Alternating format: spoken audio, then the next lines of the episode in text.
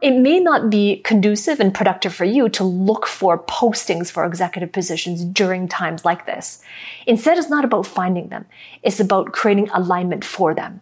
I'm Dr. Grace Lee, and you're listening to the Career Revisionist podcast for executives, team leaders, people managers, and ambitious professionals from all backgrounds. It's for those among us who can't stay stagnant and admire anyone who demonstrates exponential growth.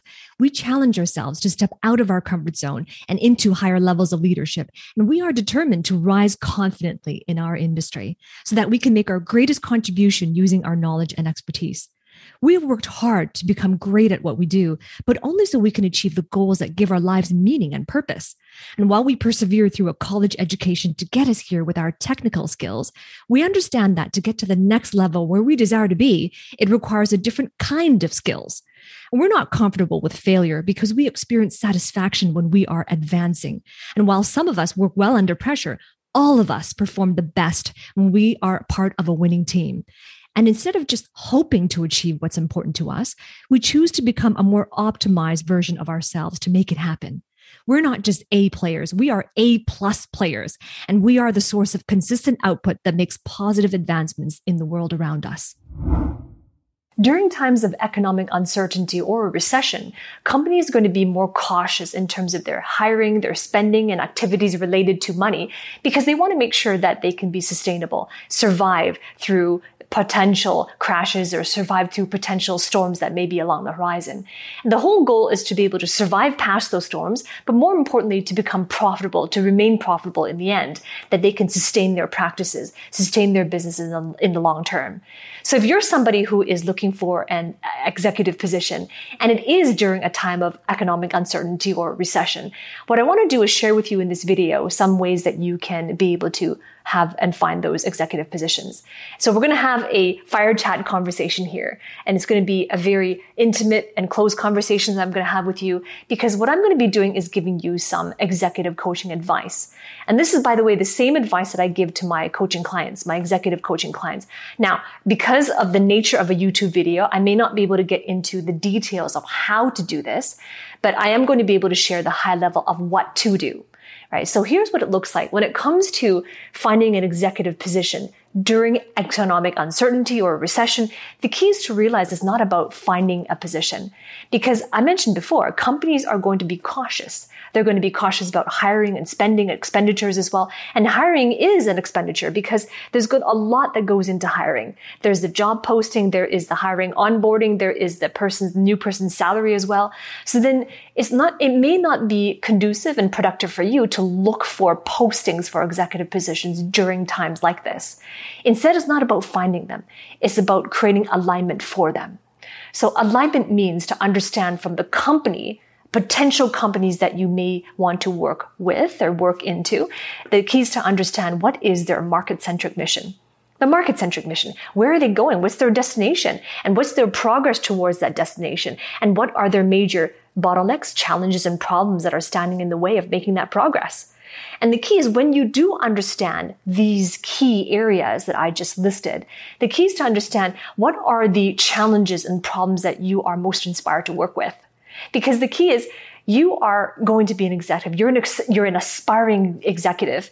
And it's due time that instead of letting the job postings choose and dictate your career path, it's due time that you make a design and design that masterful destiny. What does that look like? What are the problems and challenges you want to choose to have in your career path that you want to be working with on a daily basis that are inspiring to you? That are truly aligned with who you are and the values that you truly have.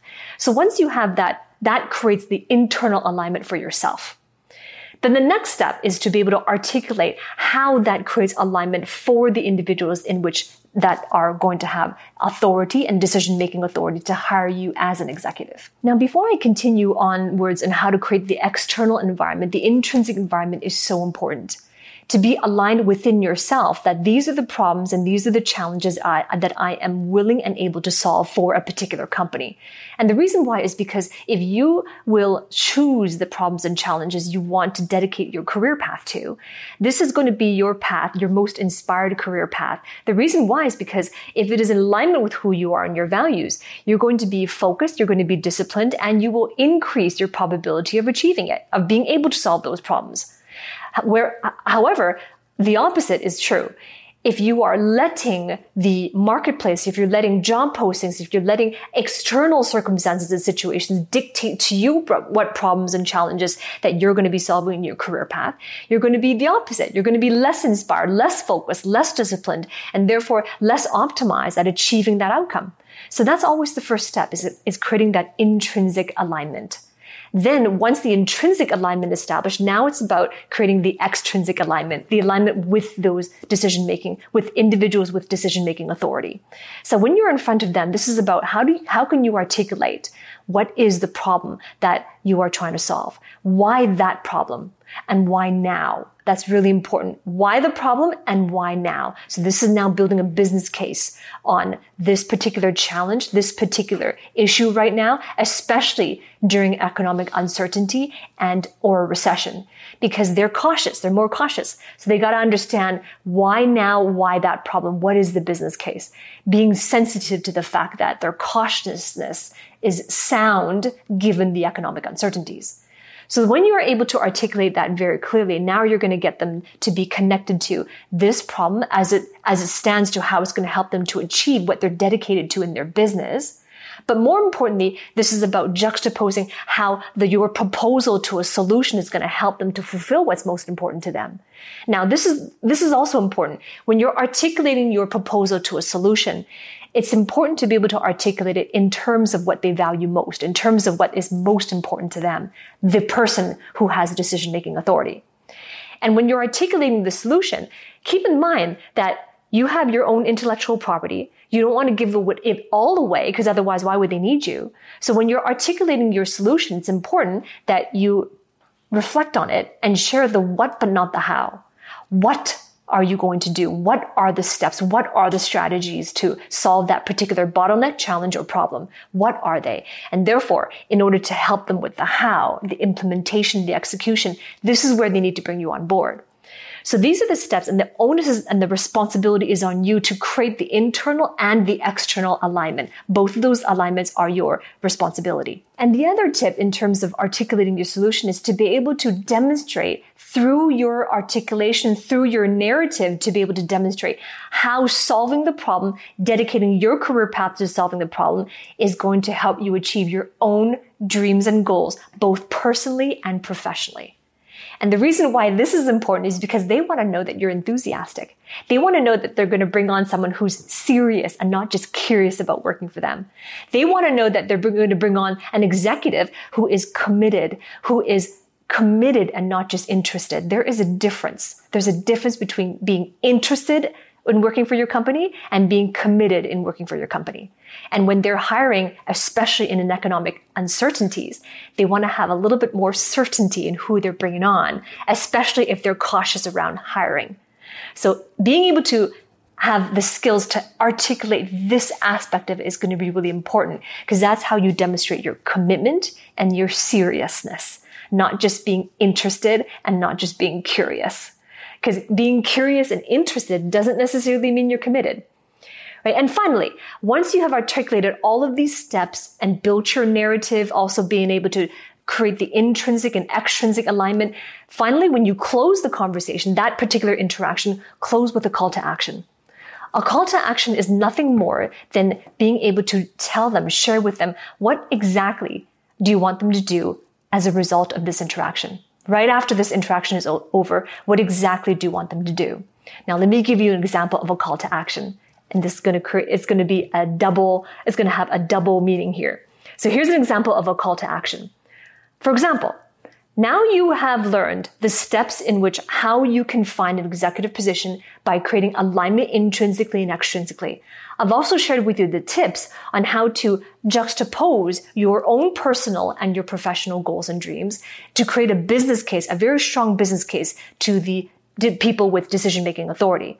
So I've told you what to do, but if you're somebody who's serious about creating this for yourself and having the skill set to be able to communicate it effectively and get that buy-in so that you can get hired an executive, if you're serious about that outcome in your career path, then I invite you to click the link below this video in the description. And that is a link to apply for an opportunity to work with me as your coach. And it, as your coach, I'm going to walk you through the process every single week, provide training, support, guidance as well on exactly how do you position yourself as an executive? How do you create that alignment? How do you articulate the value of what you have to bring so that they can see it from their perspective? Now, only if you're serious about this, creating this outcome for yourself, click the link below and I look forward to seeing you on the inside. Right? And that is a real call to action. So when you close, when you close your interaction at the moment, what is your call to action? What do you want them to do?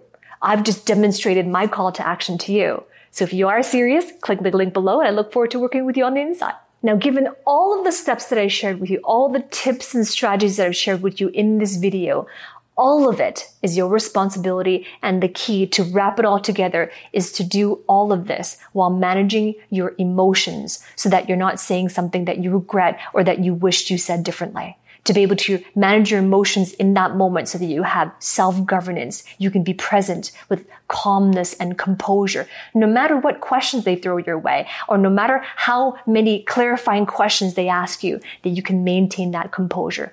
All with it. This is about self-mastery.